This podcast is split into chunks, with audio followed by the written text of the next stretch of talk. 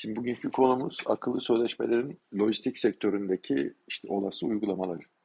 Yani akıllı sözleşme kullanmasıyla, yani blockchain tabanlı akıllı sözleşme kullanılmasıyla birlikte o sektörde neler değişecek? Yani ve işte bunun günlük yaşamımıza yansımaları neler olacak? Bunları konuşacağız. Şimdi ben konuyla ilgili hafta içinde yani daha doğrusu geçen oturumdan bu yana ara ara fırsat bulduğum kadarıyla yaptığım okumalarda şunu hissettim. Yani bir kere bir verimlilik patlaması yaşanacak gibi geliyor bana. E, niye? Çünkü e, doğru bilgi her zaman kıymetlidir ve blockchain tabanlı yani gerçek zamanlı verilerin e, tedarik zincirindeki işte bir uçtan bir uca e, aktarılmasıyla e, güvenilir ve doğru bir şekilde aktarılmasıyla e, planlamadaki işte sapmalar minimuma inecek ve aslında e, belki de işte üretimle tüketicinin eline ulaşa, e, ulaşılan süre bir hayli kısalacak. Bu da e, stok maliyetlerini falan bir hayli indirecektir.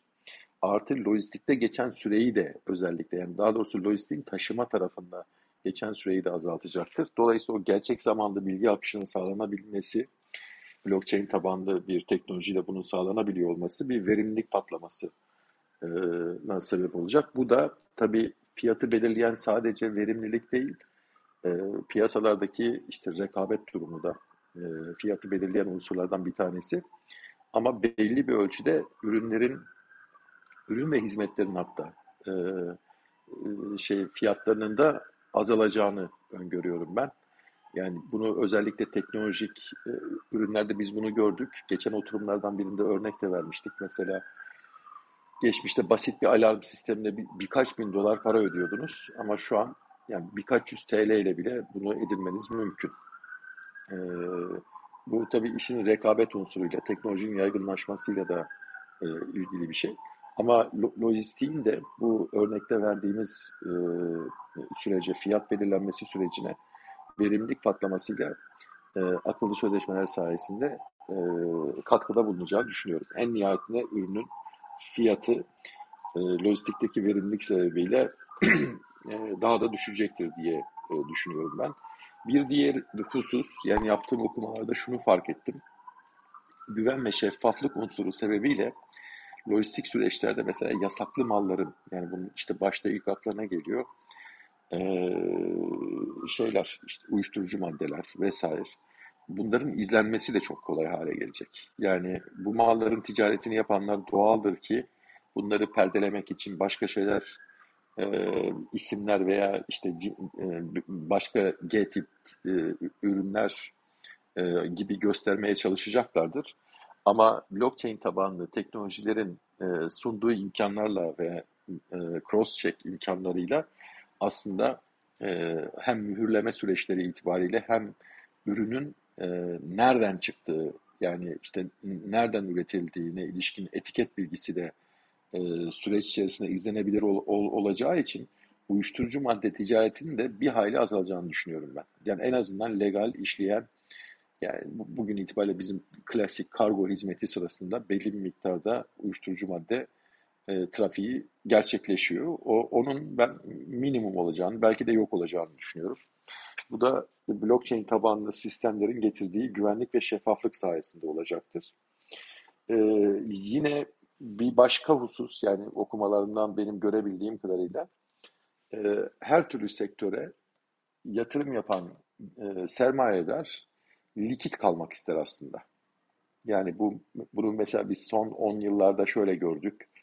E, Türkiye olarak biz biraz geriden izledik ama ben mesela hatırlıyorum 90'ların ortasında falan şey başlamıştı. Selen Lizbek e, satıp kendi malını geri kiralama yöntemi global şirketlerde, Avrupalı, Amerikalı şirketlerde almış başını gidiyordu.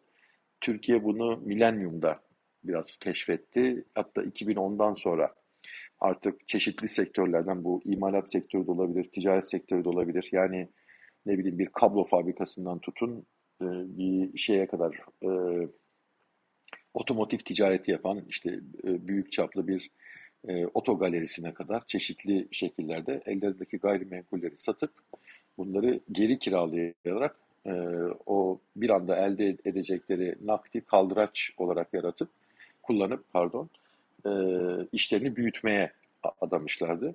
Bu akıllı sözleşmelerle, blockchain tabanlı akıllı sözleşmelerle e, birlikte bu lojistik sektörüne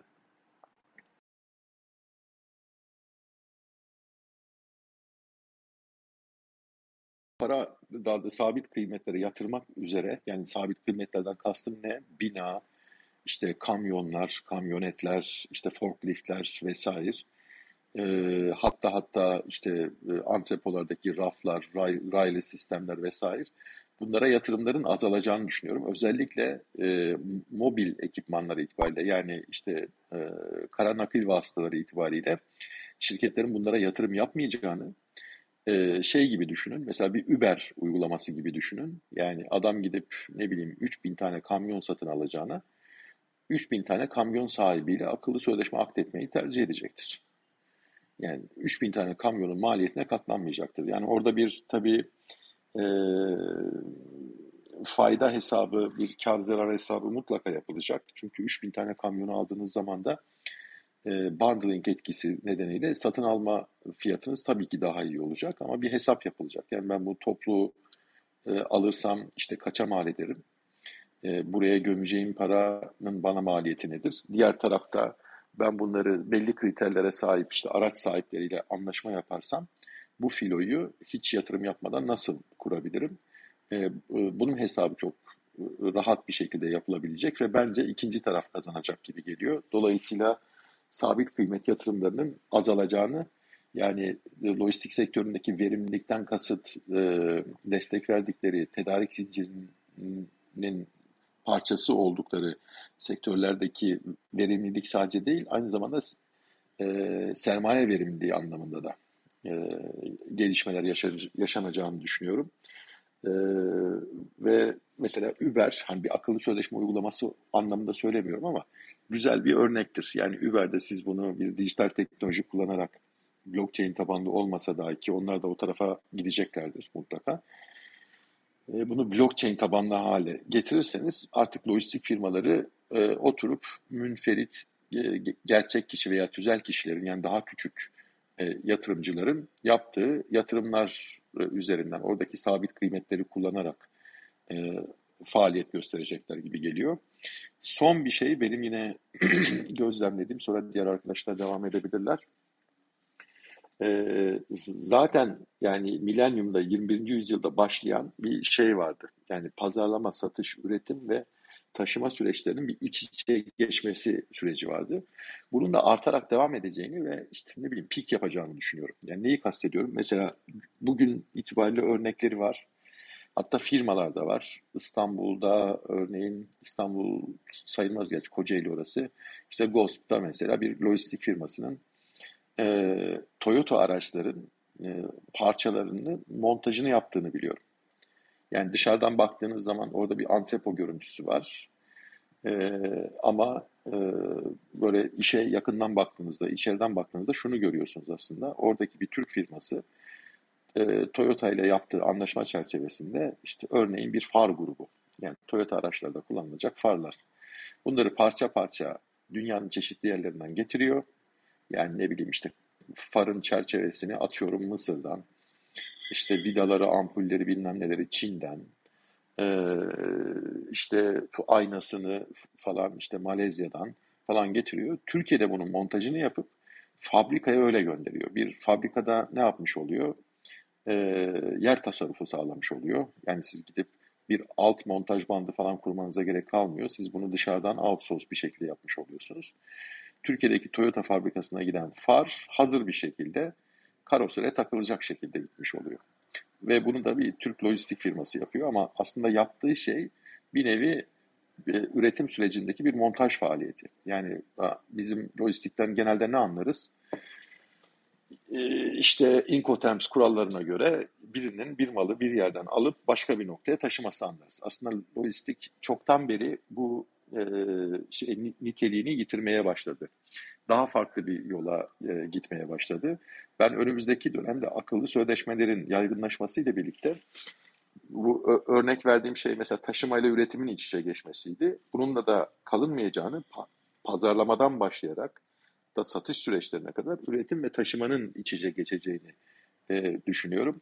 Ha, arada bazı global şirketler işin lojistik tarafına vurgu yapıp ne bileyim otomotivde, ilaçta, şurada burada işte sadece lojistik şapkasıyla kalabilirler. Ama bu süreçlerin bir hayli iç içe geçeceğini düşünüyorum. Yani bir akıllı sözleşmenin de e, tarafları itibariyle bir o büyük oyun oynayıcılar yani işte lojistik firmaları, imalatı yapan, dizaynı yapan bir, bir tarafında o firmaların olduğu, diğer tarafında tüketicilerin, son kullanıcıların olduğu, arada da şeylerin e, nasıl söyleyeyim oraya mal ve hizmet tedarik eden hani örnek verdik ya örneğin kamyon sahipleri lojistik firmasıyla anlaşacaklar. Onlar da aslında bir e, akıllı sözleşmenin tarafı haline gelecekler. O akıllı sözleşmenin ana eksenine e, ürettiği mal itibariyle diyelim ki gıda maddesi ise atıyorum. O gıda maddesinin üretilip belli esnafta e, şeye son kullanıcı ve tüketiciye ulaştırılması ise oradaki o kamyon sahibi de aslında o sürecin bir parçası olacak. Ha yine bu malların pazarlanması işte e, akıllı telefonlar üzerinden yani tüketiciye ulaşacağı için onun reklam konsepti de çok farklı olacak. Yani orada pazarlama ile satış çok daha yakın bir rol oynayacak büyük ölçüde. Birebir örtüşecek e, e, ve, ve aynı e, çerçeve içerisinde oturacak anlamda söylemiyorum ama e, şey örtüşme oranları çok daha yüksek olacak. Bugün mesela baktığınızda pazarlama faaliyetiyle satış faaliyeti iki ayrı faaliyet, ilişkili ama iki ayrı faaliyet gibi görünüyor. Ben önümüzdeki dönemde ortaklaşmalarının yani o e, ortak kümenin bir hayli büyüyeceğini düşünüyorum. E, bunun da e, sebebi şu oluyor. Başlı başına kendi başına bir şey yani dijitalleşmenin bir etkisi olarak ama diğer taraftan o güvenlik ve şeffaflık gerçek zamanlı veri iletişimini sağlaması sayesinde blockchain'in de buna yardımcı olup e, o faaliyetlerin daha iç içe geçeceğini düşünüyorum. Yani benim bu hafta içerisinde yaptığım okumalarda görebildiğim şeyler bunlardı. Yani trendler, olası trendler, önümüzdeki dönemde nelerle karşılaşacağız. Bunun üzerine ekleme yapmak isteyen, fikrini söylemek isteyen diğer arkadaşlar da olursa söz onlar da buyursunlar. Bir miktar ben de araştırma yapabildim. Ee, onları paylaşmak istiyorum. Şimdi bu tedarik zincirinde çok sayıda paydaş var. Bu da genellikle e, düşük şeffaflık ve starlan, bir standarda oturmamış süreçler e, ve çeşitli teknolojileri benimseyen firmaları karşımıza çıkarıyor. E, bu da e, haliyle maliyeti artıran, aynı zamanda güvenirliği ve şeffaflığı azaltan bir uygulama olarak karşımıza çıktığı için e, nihai tüketici olarak bakarsak e, nihai tüketici nezdinde bir güven eksikliği yaratıyor. E, neredeyse tedarik zincirinde ve lojistik sektöründe çoğu süreç el yordamıyla yürütülüyor. Bu da e, küresel anlamda e, bir takım sürtüşmelere de neden oluyor. E, işte blockchain işte potansiyel olarak lojistik lojistik alandaki bu sürtüşmelerin üstesinden gelmeyi ve e, lojistik süreç verimliliğinde önemli kazanımlar elde etmeye aday gözüküyor. Hatta şimdi bir örnek vereceğim birazdan. E, bu doğru uygulamalar ve örnek uygulamalar hayata geçirilmiş. E, öncesinde işte müşteri yönünden bakarsak e, e, alacakları ürüne ilişkin tüm ürün geçmişini ve durumunu e, sorgulamak istiyor nihayet e, müşteri. E, önümüzde de güzel örnekler var aslında. AliExpress örneği gibi ya da Alibaba örneği gibi ya da Amazon gibi. E, e, aynı zamanda tabii bu ürünler işte diyelim ki Çin'den yola çıktı Türkiye'ye gelecek bir takım gümrük ve dış ticaret işlemlerine de tabi tutuluyor. Burada da çoklu aktörlerin onayına gerek var çoğu kez. E, bir ürün işte Çin'den Türkiye'ye gelirken en azından en az 30 30-40 tane bir e, paydaşın elinden geçiyor.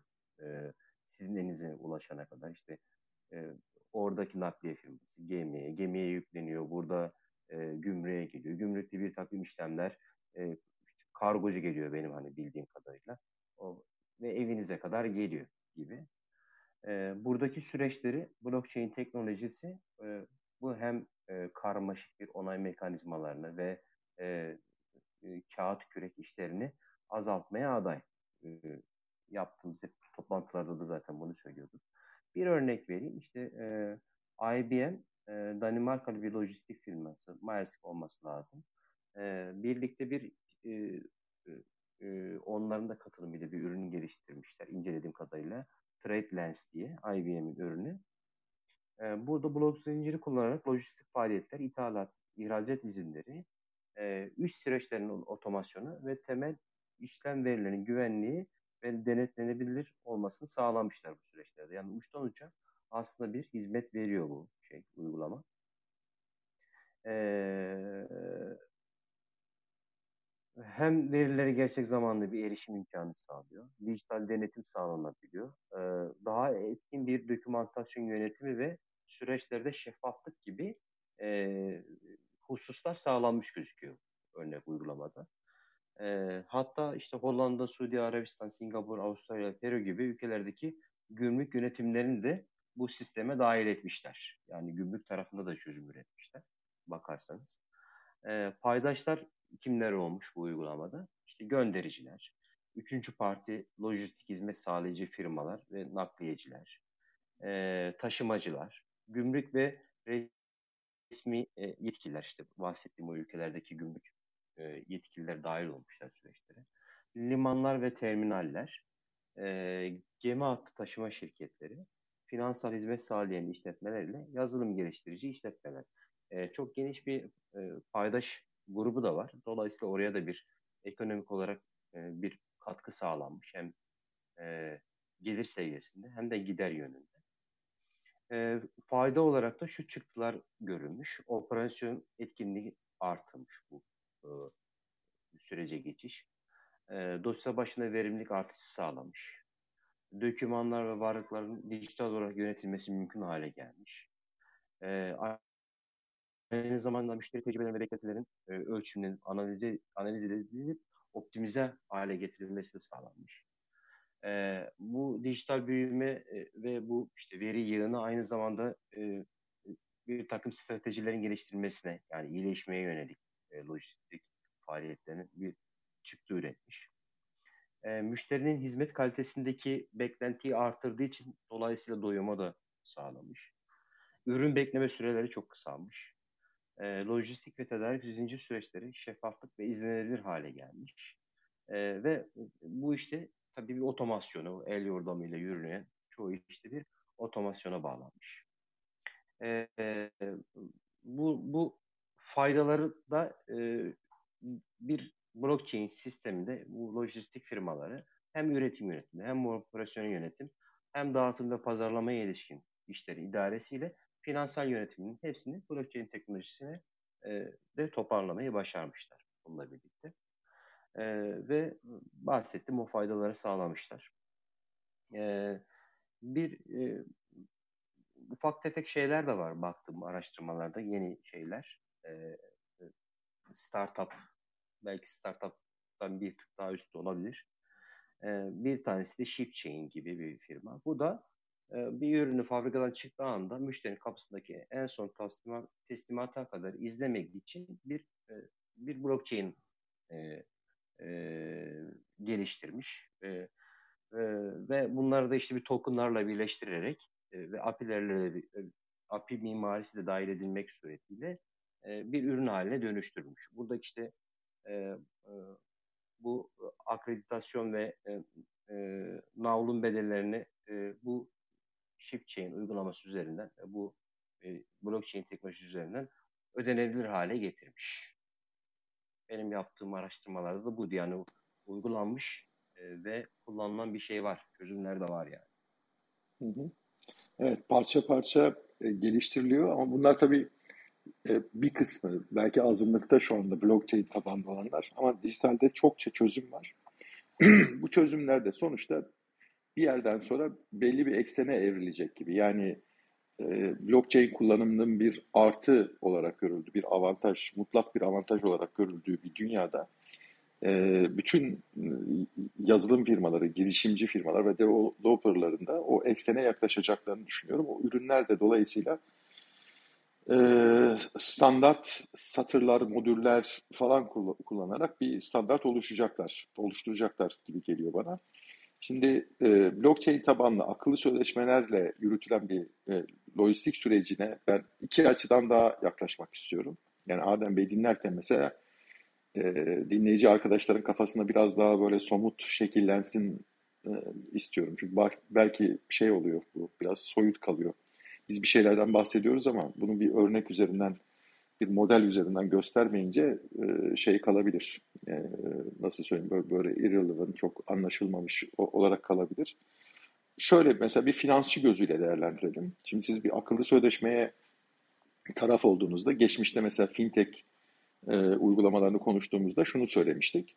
Bizim şu an manuel olarak işleyen yani bir, bir belli ölçüde artık operasyon aşamasında e, işte e, otomatikleşen ama e, öncesinde sözleşmenin kurulması aşamasında manuel olarak gerçekleştirilen bir doğrudan borçlandırma sistemi var. Bunun çeşitli adları da var ama bizim ülkemizde en çok yaygınlaşan o. Yani siz sürekli bir kontrat ilişkisine giriyorsanız e, birçok mesela araç kiralama firmaları falan müşterilerinin bir DBS hesabında olmasını, doğrudan borçlandırma sistemiyle bankanın garanti ettiği bir DBS hesabında olmasını arıyor.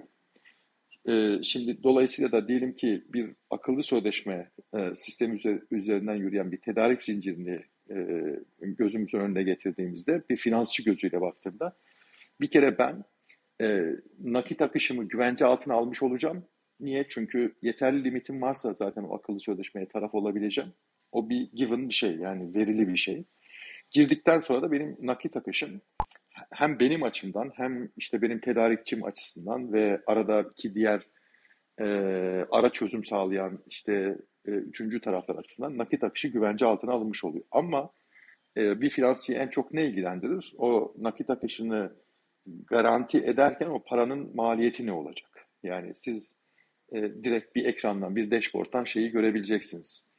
O akıllı sözleşme çerçevesinde, yürüyen ticaret çerçevesinde işte hangi tarihte, e, e, hangi gün ne kadar nakit sizin DBS hesabınızdan çıktığını e, izleyebileceksiniz ve siz bankanızda işte belli aralıklar itibariyle ya teminatlarınızı güncellemek veya işte bir nakit blokaj vesaire bir şey kullanıyorsanız da bir teminat aracı olarak onları da planlamanız gerekecek. E, veriler şey olduğuna göre nasıl söyleyeyim size gerçek zamanlı olacağına göre hani şu anki klasik ticaretteki gibi mal gümrükte takıldı. İşte şurada yolda şöyle bir şey oldu veya işte nakliyeciden teyit alamıyorum. Şu ülke sınırlarını geçti mi geçmedi mi e, gibi şeyler minimuma ineceği için e, gerçeğe en yakın bir flow, akış görme şansı olacak.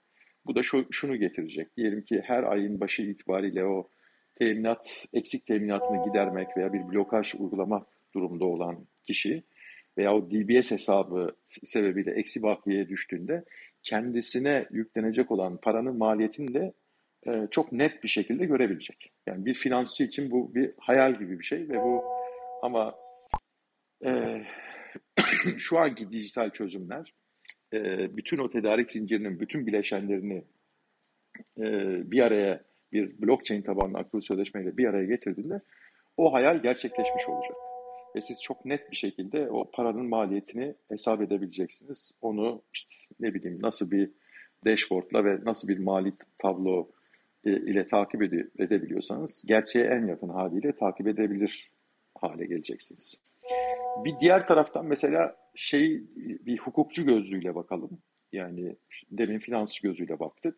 Hukukçu gözüyle baktığımızda da şunu görebileceğiz. Mesela diyelim ki siz bir malı satın aldığınızda belli evsafı şey oluyor, e, garanti edilmiş oluyor. İşte reklamlarda anlattığınız şekliyle, ürünün etiketinde işte geçen e, içindekiler, ingredients e, itibariyle falan belli bir taahhütle almış oluyorsunuz. Bu hususta da bizim mesela kendi milli hukukumuzda şey var, tüketicinin korunması mevzuatı var. E, belli ürünlerin işte gıdaydı, başka şeylerde ilaç vesaire kendi ikinci mevzuatları da var.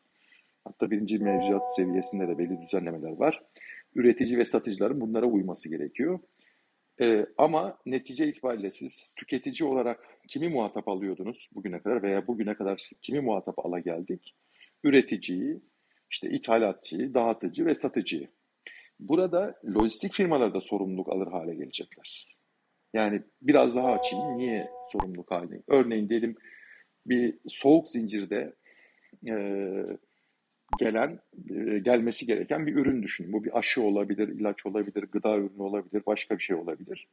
Ve diyelim ki o soğuk zincir bir şekilde bozuldu, mal vaktinde gelmedi veya işte neticede istenen efsata tes teslimat yapılamadı veya akıllı sözleşmede alınmış bütün tedbirlere rağmen işte defekli bir şey teslim edilmiş oldu. Şimdi orada e, bu, sürece lojistik firması da hatta altındaki taşeron taşıyıcı da e, akıllı sözleşmeye taraf olduğu için e, burada tüketicinin son kullanıcının e, müracaat edebileceği zincir bir hayli genişleyecek. Bu aslında üreticiyi de sistem şeffaf olduğu için yani güvenilir ve şeffaf olduğu için bloklarda zaten kayıtlı veriler soğuk zincirin nerede kırıldığı çıkacak ortaya. Hangi aşamada kırıldığı ve oradaki sorumluluğun da kime ait olduğu da ortaya çıkacak. E, o zaman da siz ne yapabileceksiniz? Size diyelim ki defekti bir şekilde teslim edilen veya edilmeyen bir ürünle ilgili olarak lojistik firmasında muhatap alabileceksiniz. Bugün itibariyle bu mümkün mü? Mümkün değil. Mesela perakende tarafında da benzer bir şey vardır e, dizge. Birçok insan Anadolu'da özellikle bunu ben defalarca da şahit olmuşumdur. Diyelim ki bir AVM var. Gidiyor AVM'deki diyelim tezgahtar kaba davranıyor. Veya kendisine verilen ürün sorunlu çıkıyor ve satıcı ilgilenmiyor. Anadolu'da özellikle şey yaparlar. Ben çok örneğine denk geldim. Alır ürününü gider AVM yönetimine, yönetim katına filan şeydeki filan dükkanda bana böyle kötü bir mal satıldı. Ben işte değiştirmek istediğimde e, bana işte e, kabaca davranıldı, hatta hakaret edildi veya işte dalga geçildi benimle falan. Ben bunlarla ilgili gereğinin yapılmasını istiyorum. E, diyen çok insan var. Ve aslında şeye baktığınızda diyelim ne bileyim işte Kırşehir'de, Adana'da, Trabzon'da bir AVM gördüğünüzde dev bir marka koyuyorsunuz oraya. Markaların da işte münferit şeylerini de dış yüzeye koyuyorsunuz ve orada aslında bir davette bulunuyorsunuz. Hani hukuken baktığınızda bir icap. O bir icap benzeri bir şey.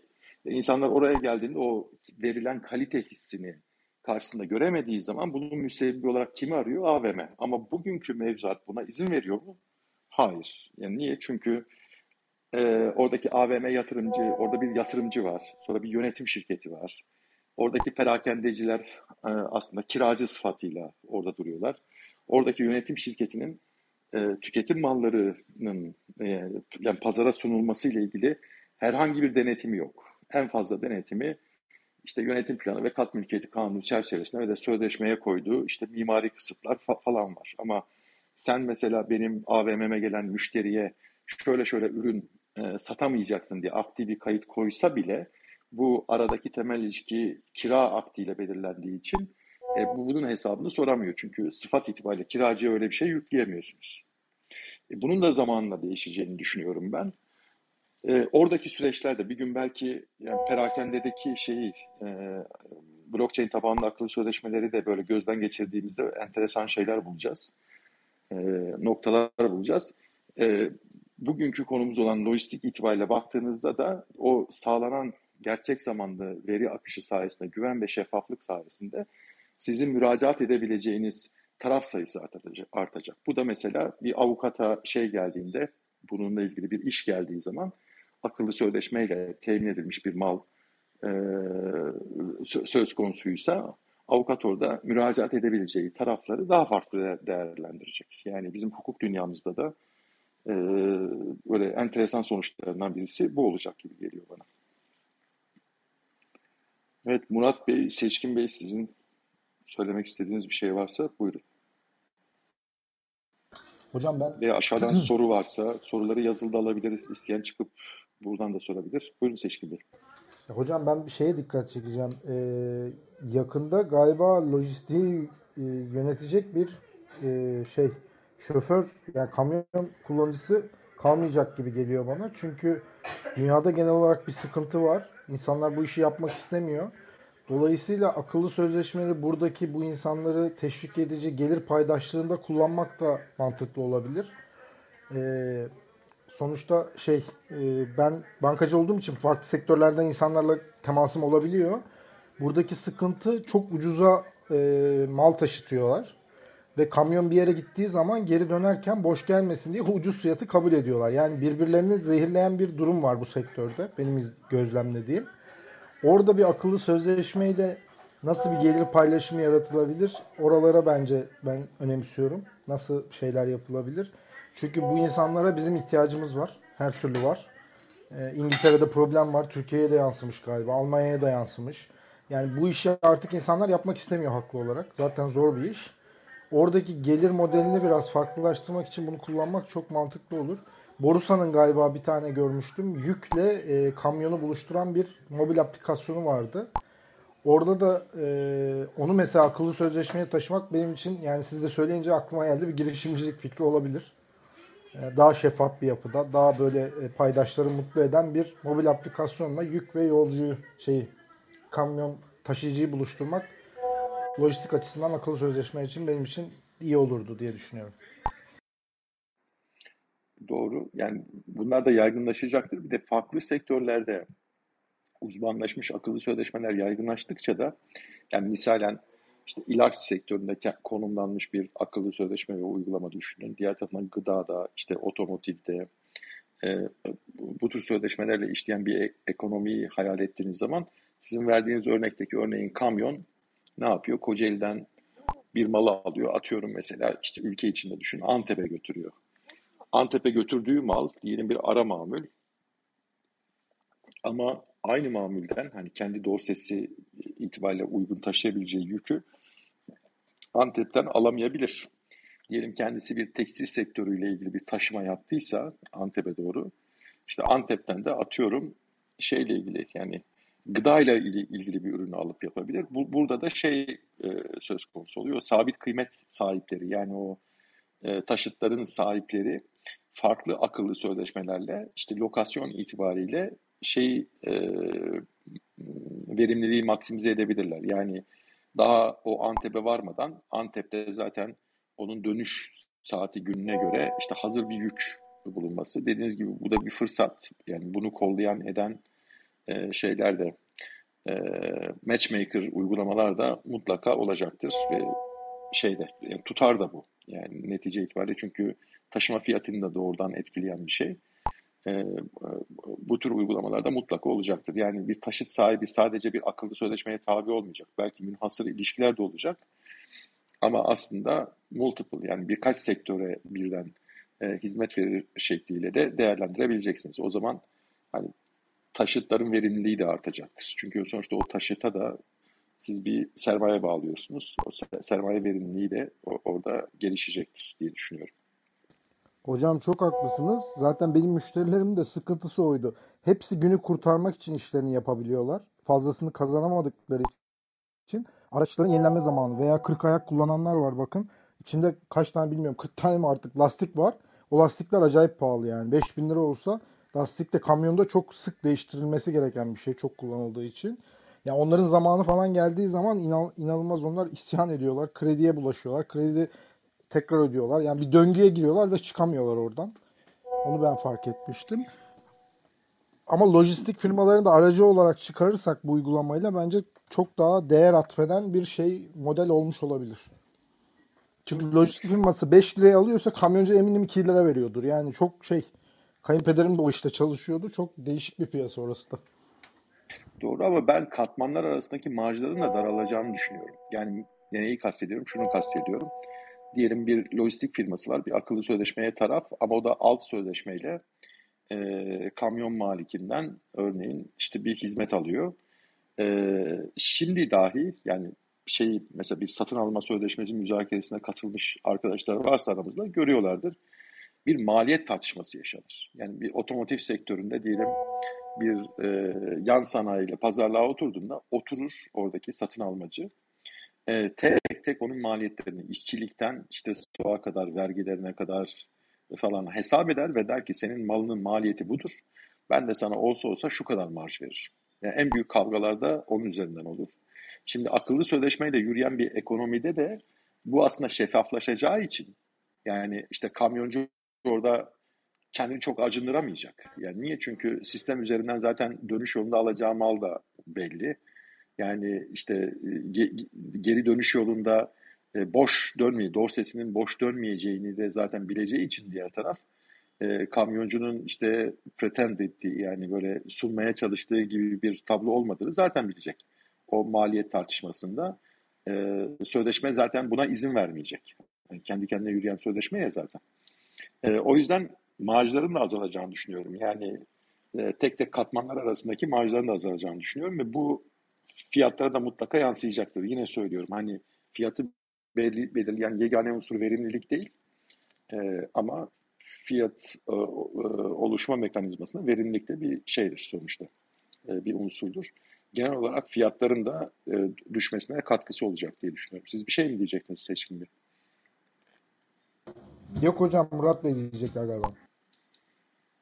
Ben hemen e, bir şeyler söylemek isterim bu nokta. Aslında bugün ben bu e, akıllı sözleşmeler, lojistik sektör nasıl e, uygulanım noktasında hep iki tane meslek vardı kafamda. Keşke dedim ikisi de bugün konuşmaya gelse. Bir tanesi bir tır şoförü eğer olsaydı aramızda herhalde onun gözünden e, bakmak e, çok e, farklı bir deneyim yaşatabilirdi akıllı sözleşmeleri. Yani bir tır özellikle uzun yoldan bahsediyorsak işte örneğin sizin bahsettiğiniz gibi Antep'ten aldığı tekstil ürününü e, işte Londra'ya götürecek olan bu tır şoförüne baktığımız zaman onun işte cebine koyulan paranın e, her kilometre nasıl eridiği, yani bu aracılardan bahsediyorum. Ve bunun bir üstü de hani ikinci meslek olarak da bir bankacı olsa iyi olur diye düşünmüştüm. Sağ olsun Seçkin Bey de burada. Yani bir ürünü e, ithal ederken, ihraç ederken o ürünün fiyatı tek kalem ama hani ne kadar fazla ek kalemler geliyor. Gümrükte defalarca geliyor. İşte belgelendirmede ayrı şeyler geliyor. Danışmanlıkta ayrı ayrı şeyler geliyor. Kalemler geliyor. Sanırım e, akıllı sözleşmeler burada e, Adem Bey'in de söylediği gibi şu aracıları herhalde ortadan kaldırır diye düşünüyorum ben. E, nasıl kaldırır? E, yani bugün başıma gelen bir örneği paylaşayım sizinle. Çok pardon sizi bölmüş olmayayım. Devam edin. Hatta aracının kendisi, uygulamanın kendisi oluyor zaten. Yani akıllı sözleşmenin kendisi zaten aracı olmuş oluyor. Evet ama bütün aracıları kapsayan bir aracı oluyor. Galiba. Evet evet. evet Değil mi? Evet. Yani ben bu ürünü buradan çıkarıyorum işte son kullanıcıya gidene kadar. Ya daha doğrusu şöyle aslına bakarsınız lojistik tabii hani ürünün e, çıktığı anda başlıyor ama daha öncesinde de yani aslında e, bu ürün şu ülkeye gönderirsem ne kadar vergi öderim konusu bile aslında bakarsanız e, akıllı sözleşmenin konusu olabiliyor. Ya da örneğin bazı ürünler var biliyorsunuz belirli ülkeye belirli işte tonajdan fazla girmesi mümkün değil. İşte yılda atıyorum işte e, atıyorum 30 e, bin tane bambu ağacı getirebilirsiniz Türkiye'ye. 30 bini geçtiği zaman alamazsınız. 30 bin tane bambu ağacı atıyorum işte Nisan ayına kadar gelir. E, Türkiye'ye. Geçen yıl öyleydi. Farazi konuşuyorum şu anda. dolayısıyla aslında lojistik aslında buradan başlıyor. Daha siz yola çıkmadan önce başlıyor. Dolayısıyla Seçkin Bey orada hani eminim deneyimleri hani dediğim gibi bir ithalat yapan, ihracat yapan bir firmanın nerelere ne kadar fazla para harcadığını gördüğü zaman akıllı sözleşmenin hepsini bunun verimlileştireceğini e, çok iyi e, görürüz diye düşünüyorum. Küçük bir parantez açacağım bu noktada. E, çünkü konuyla ilgili değil. Parantez o, yüzden açacağım. E, tır şoförlerinin, kamyon şoförlerinin az bulunduğu ya da işleri üzerinden sıkıntılı olduğu konusu ben şimdi duydum sizden e, seçkin gibi. Benim e, e, Londra'dan aldığım izlenim şuydu. Ee, özellikle bu işte pandemiden dolayı yurt dışından gelen uzun yol şoförlerinin e, örneğin belirli ülkelerden geçerken işte örneğin işte İngiltere'ye yakın atıyorum Fransa'da eğer bir boykot vesaire varsa Fransa'dan giriş yaptıktan sonra işte 10 gün karantinada kalmasından dolayı 10 günlük iş gücü kaybı oluyor. Ee, bazı ülkelerde giden hatta tır şoförleri geri dönemiyor. Ee, bu yüzden bir kriz çıktı diye ben son geldiğim noktada o oydu. Belki aramızda hani sanırım Huzur Hanım Londra'daydı. Belki o takip ettiyse konuyu söyleyebilir ama hani oradaki konu e, tır şoförlerin işinden memnun olmaması değil galiba. Oradaki pandemiden kaynaklı e, çalışma vizelerinin e, bir şekilde şey duruma geçmesi, e, geçersiz duruma gelmesi. Çünkü bir tır şoförü en fazla iki gün dinleniyor. Siz onu 12 gün 14 gün karantina tuttuğunuz zaman orada yap, yapacak bir anlamı kalmıyor. İnsan da İngiltere gitmiyor zaten o yüzden dolayı. Burada parantezi kapatayım ama bu konuda eğer Huzuram'ın söylemek istediği varsa yukarı gelip söyleyebilir. Şu bakıldı sözleşmelere döndüğümüz zaman bugün yaşadığım örnek şuydu. Ben İspanya'dan, Amazon'dan bir çadır sipariş ettim. Büyük de bir çadırdı. Amazon diyor ki ben diyor bunu hani fiyatı bu diyor Türkiye'ye. Senin evine kadar getiririm diyor. İşte daha şeyi e, kargosu, ithalatı, vergisi hepsi dahil diyor. Ve onu görüyorum fiyatını kabul ediyorum. İşte ödüyorum. Gerçekten de eve kadar geliyor. Eve geldi ama yani büyük bir paket yani bir buçuk metre falan var galiba. Ee, ve açılmış. Yani açılmış böyle yani kutu paramparça olmuş. Üzerine e, kargocu firma tekrar işte işte repackage yapmış bantlarla vesaire. E, sordum dedim ki niye böyle oldu? Hani daha ürün hasarlı mı değil mi bilmiyorum. E, ama dedi ki öyle yani gümrükte bazen oluyor böyle. Gümrükler açıyor sonra biz tekrar kapatıyoruz vesaire.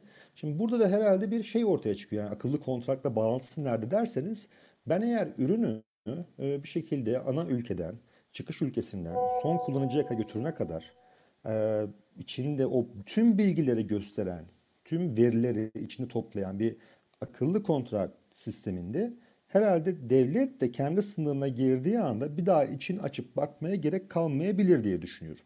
Orada bir güven var. Yani sen böyle dedin kağıtta böyle yazıyor ama dur bakayım aç bakalım hadi gerçekten de böyle bir şey mi sen getiriyorsun yoksa hani hani belki de başka bir şey getiriyorsun şeklinde açılıyor kapanıyor. E, bazen hani bizim şeyde başımıza geldi. Hani yazmasına rağmen açıldı bakıldı. Aa dediler ki işte bu ürünün işte CE işareti şu olması lazım, bu olması lazım. Yani beşeriyet giriyor. Bunu demek istiyorum. Benim burada aldığım hani İspanya'dan getirdiğim çadırda da bir beşeriyet var. Siz e, konteynerlarca getirdiğiniz ürünlerde de bir beşeriyet var. Biliyorsunuz siz de uğraşmışsınızdır gümrükteki o beşeriyetle ilgili olarak. Hani işte nazınız geçer mi, geçmez mi, nedir, ne değildir vesaire birçok konu giriyor. Ama herhalde e, akıllı sözleşmeler bu noktada daha böyle e, turnkey, anahtar teslim bir e, hizmet sunabilecekler diye düşünüyorum. E, böyle birkaç örneğim de var ama şimdi çok böyle baştan sona konuşmayayım. E, bu kadar şimdilik. Sağ olun. Peki, sağ olun Murat Bey. Şimdi ben mesela size başka bir şey söyleyeyim. Bir, bir tahminimi daha paylaşayım sizinle. Örneğin bana öyle geliyor ki akıllı sözleşmelerin yaygınlaşmasıyla birlikte özellikle yani lojistik süreçlerinde içerecek şekilde e, Incoterms kuralları da devre dışı kalacak gibi geliyor bana.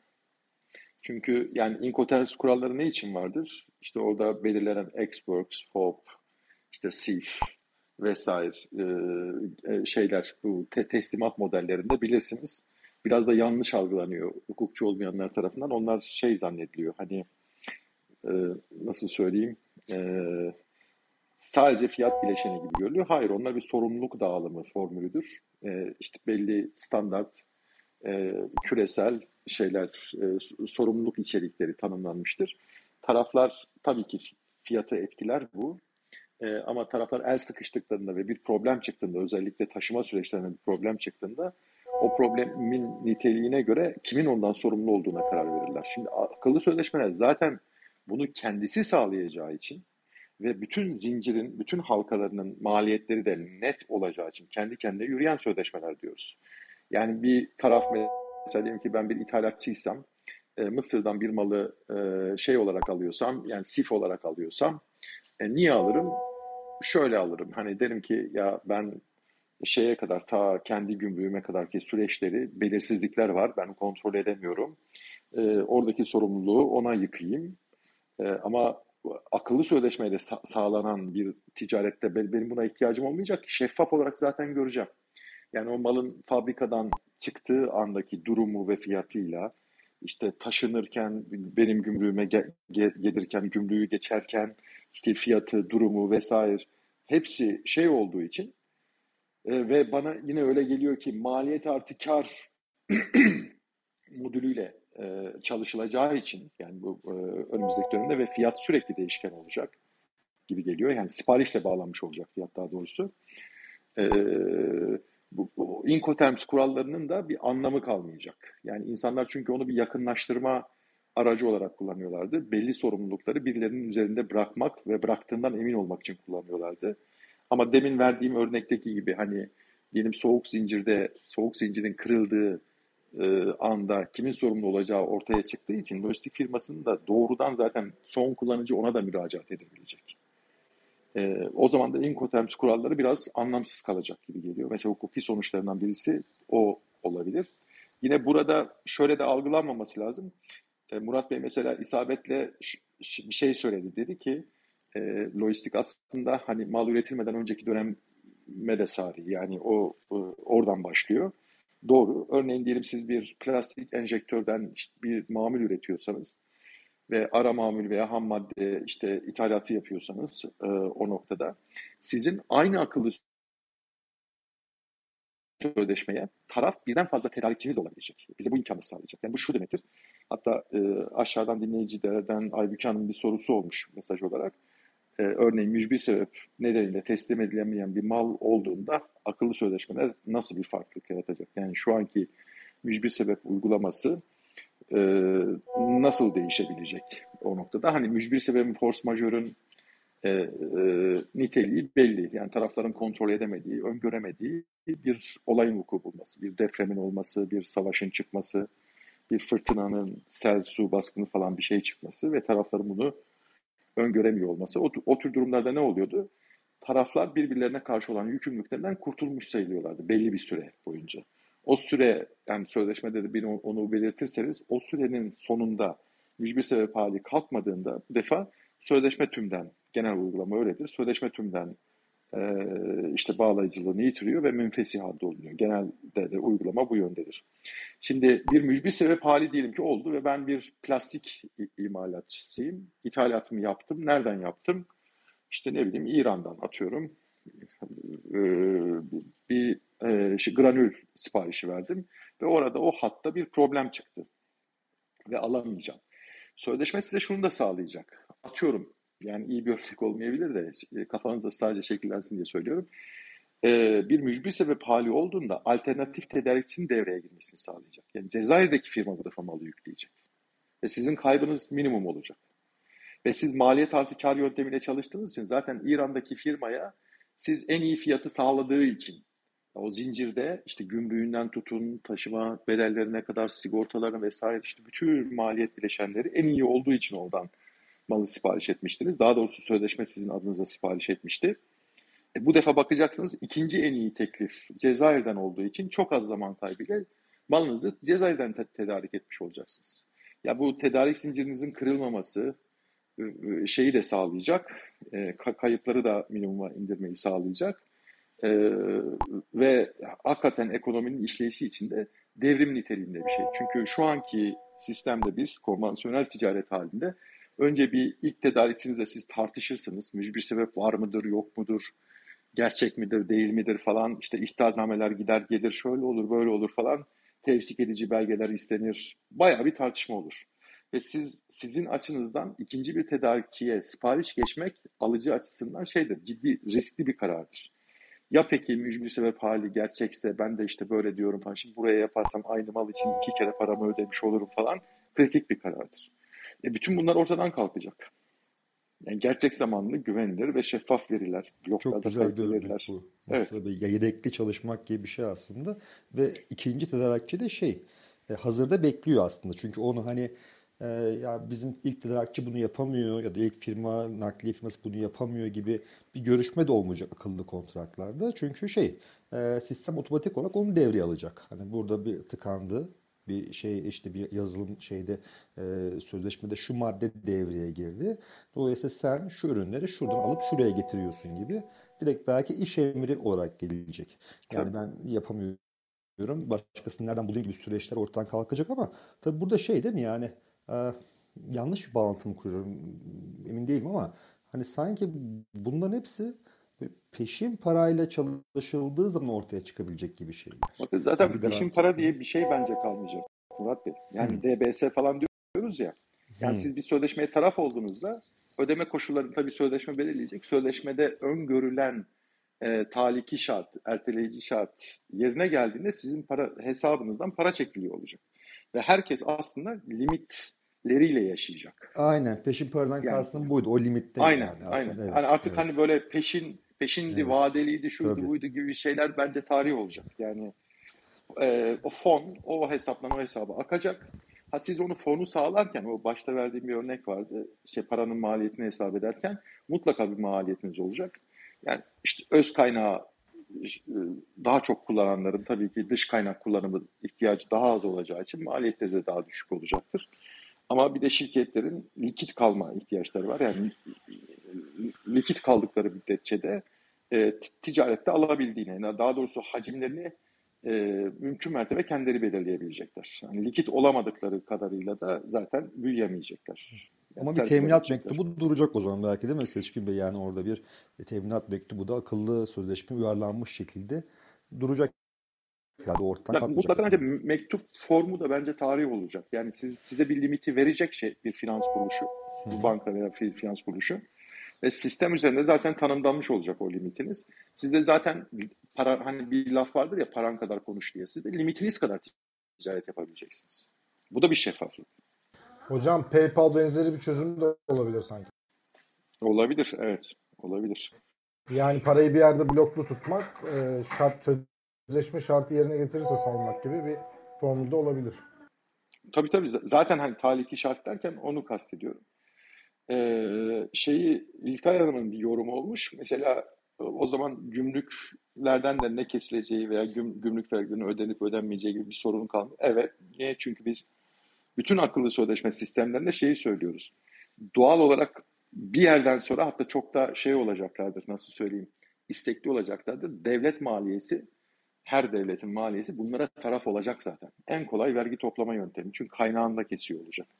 Sadece gümrük değil yani maliyenin kendisi de bir kurumlar vergisi tahsili açısından veya işte belli özel tüketim vergilerinin tahsili açısından akıllı sözleşmelerin tarafı olacak. Onlar o sözleşmelerin biraz pasif ve keyif yapan tarafı olacaklar. Yani yükümlülük yüklenmeden ama o devletlerin sağladığı e, işte güven ortamına, kamu düzeninin bir bedeli olarak o vergileri e, dijital ortamda ve kaynağında e, böyle dönem dönem işte beyannameleri falan beklemeye gerek kalmadan tahsil edebilir hale gelecekler. Buna gümrük de dahil, diğer maliye unsurları da dahil. İlkay Hanım sordu galiba o soruyu. Benim aklıma şey geldi. Benim bu konu hakkında şimdi şöyle gümrüklerle ilgili benim e, çalıştığım konu hep fikri haklar. Yani lojistik kısmında fikri haklar da var. Yani gümrükten e, mektuplar geldiği zaman ya da işte mailler geldiği zaman gidip bu ürün gerçek mi, fake mi, bir marka tecavüzü var mı yok mu? Bu da aslında lojistik ilgilendiriyor ama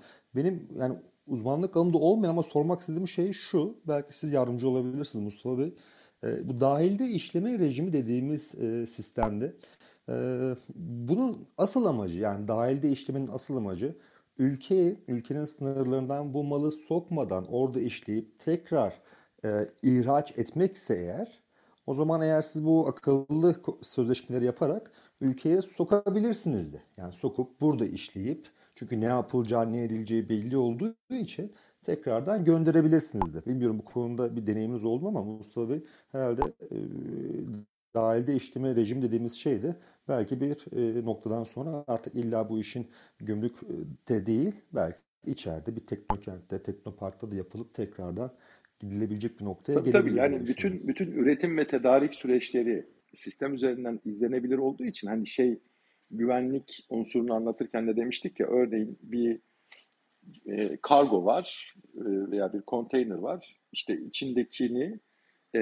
bizim işte narkotik e, polisi de, mali şubede, işte gümrük muhafaza merak ederler. Kendi kontrol yöntemleri var. Her birisi kendisi açısından kontrol eder. Ama siz zaten konteynerin mühürlenmesinden tutun nerede açılmış, ne yapılmış, işte kaç noktada durmuş, e, mal hangi ülkede hangi nevi üretim yapan, kimin tezgahında üretilmişi gördükten sonra hani uyuşturucu ihtimali zaten kalmıyor. O örneği verirken anlatmıştık. E, burada da aynı şekilde. O yüzden o dahilde işleme rejimi veyahut şeyler var. Sadece ithal ederken dahi şu an gümrük kavramlarına ben hiçbir zaman alışamadım. Bir garip bir ifadeleri var onların bilen varsa yazsın lütfen aşağıdan.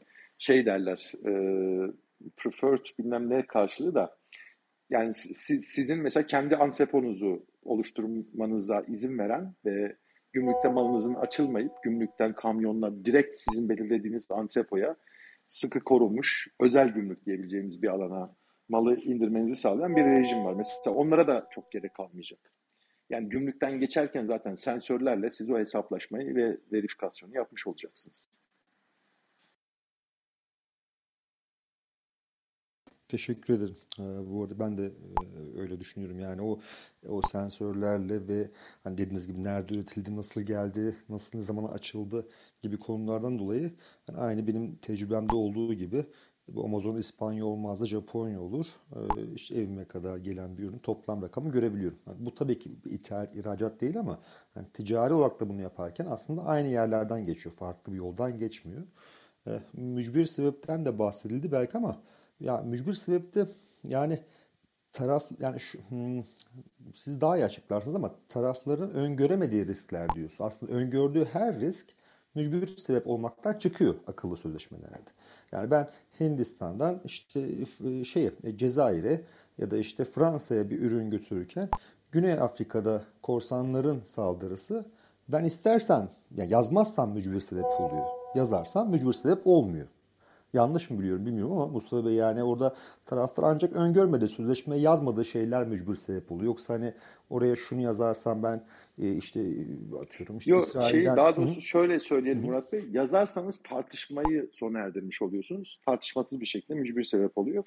Yazmazsanız ki bizim hukukumuzda sorunludur. Mesela bir hukuk genel kurulu kararı var. Kanuni düzenleme yok. Bizim borçlar kanununda mücbir sebebi tarif eden bir şey yok. Yazmazsanız ne olur? Tarafların yorumuna kalıyor. Ama akıllı sözleşme zaten bunu bunu gidermiş oluyor. Yani kendi kendine yürüyen sözleşme ya. Sözleşme kendisi karar veriyor zaten. Evet, evet. Hani hep de şey dedik. Alacak davaları falan artık tarih olacak. Menfi tespit davaları.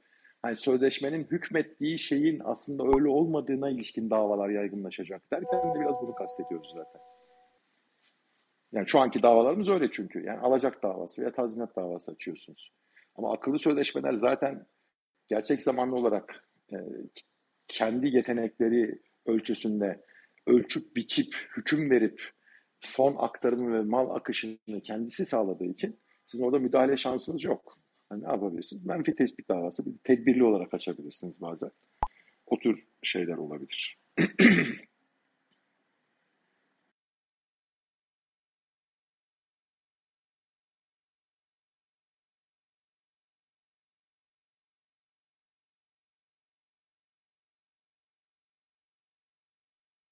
Ben arada böyle susuyorum arkadaşlar. Sorular geliyor. Sorulara bakıyorum. Yani anlayamadığım bir soru geldi. Şöyle bir e, kripto varlıklara ilişkin ülkemizdeki düzenlemenin bu tarz uluslararası sözleşme etkisi hakkında da yorumlarınızı dinlemek istedim. Yani ülkemizde yegane düzenleme biliyorsunuz ödeme aracı olarak kullanılmaması şeklinde oldu. Tarihsiz bir şekilde kripto varlıkların. Bu, bu, bu ne anlama gelir? Şu anlama gelir. Siz e, şeyde bir malın bedelini bir kripto varlıkla ödeyemeyeceksiniz. Yani işte TL veya başka bir döviz cinsinden ödeyeceksiniz. Zaten ben akıllı sözleşmelerinde açıkçası belirleyen şeyin ödeme yani kripto varlıkların ödeme aracı olması olduğunu falan düşünmüyorum açıkçası. Yani siz bunu bir e, takas anlaşmasıyla da yapabilirsiniz. Yani örneğin sözleşmenin kendisi ana ekseninde bütün dünyadaki satıcılar ve alıcıları işte buluştururken bir kripto varlık kullanabilir ama belli bir pariteyle milli paraların da kripto varlığa dönüştürülerek ödemelerin sağlanması da söz konusu olabilir. Dolayısıyla o Türkiye'deki ödeme aracı olarak kullanılmaması bir engel gibi de durmuyor açıkçası benim gözümde. Yani siz şey gibi olacak. Atıyorum bir malı zaten hali hazırda da diyelim dolarla alabileceğimiz bir malı ne yapıyordunuz? E, TL'nizde dolar satın alıp alıyordunuz. E şimdi de şey yapabilirsiniz. Yani kripto varlığı alıp bedeli ödeyebilirsiniz. Ve bu şey olduğu için de yani global ölçekte Türkiye Cumhuriyeti hükümranlık alanıydı. Orayla sınırlı bir işlem olmadığı için de o ödeme yasağı olarak, e, ödeme aracı olarak kullanma yasağında aslında dolanmış oluyorsunuz veya ona takılmıyorsunuz gibi geliyor bana. Ben bir de hani kişisel olarak şeyi de düşünüyorum. Bizdeki bu talihsiz düzenlemenin bir 5-10 sene sonra çoktan tarih olacağını düşünüyorum. Ee, çünkü yani kripto varlıkların böyle vazgeçilmez bir şekilde, geriye dönülmez bir şekilde hayat, ekonomik hayatın içine gireceğini düşündüğüm için.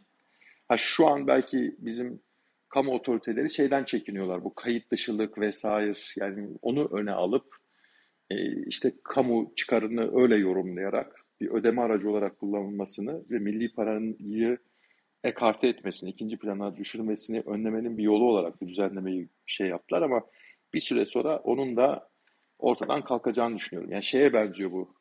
Hatırlayanlarınız vardır yaşı itibariyle. Bizde mesela döviz bulundurmak da çok sıkı kurallara ait şey bağlıydı. Yani 80'li yıllarda falan, 70'lerde. Yani siz gidip böyle hani serbest döviz ticareti de yoktu.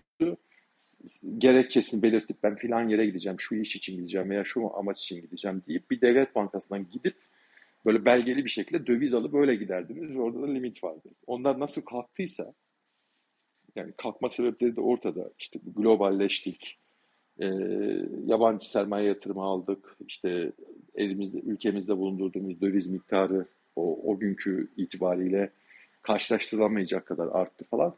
Ve o tedbir bir ihtiyaç olmaktan çıktı.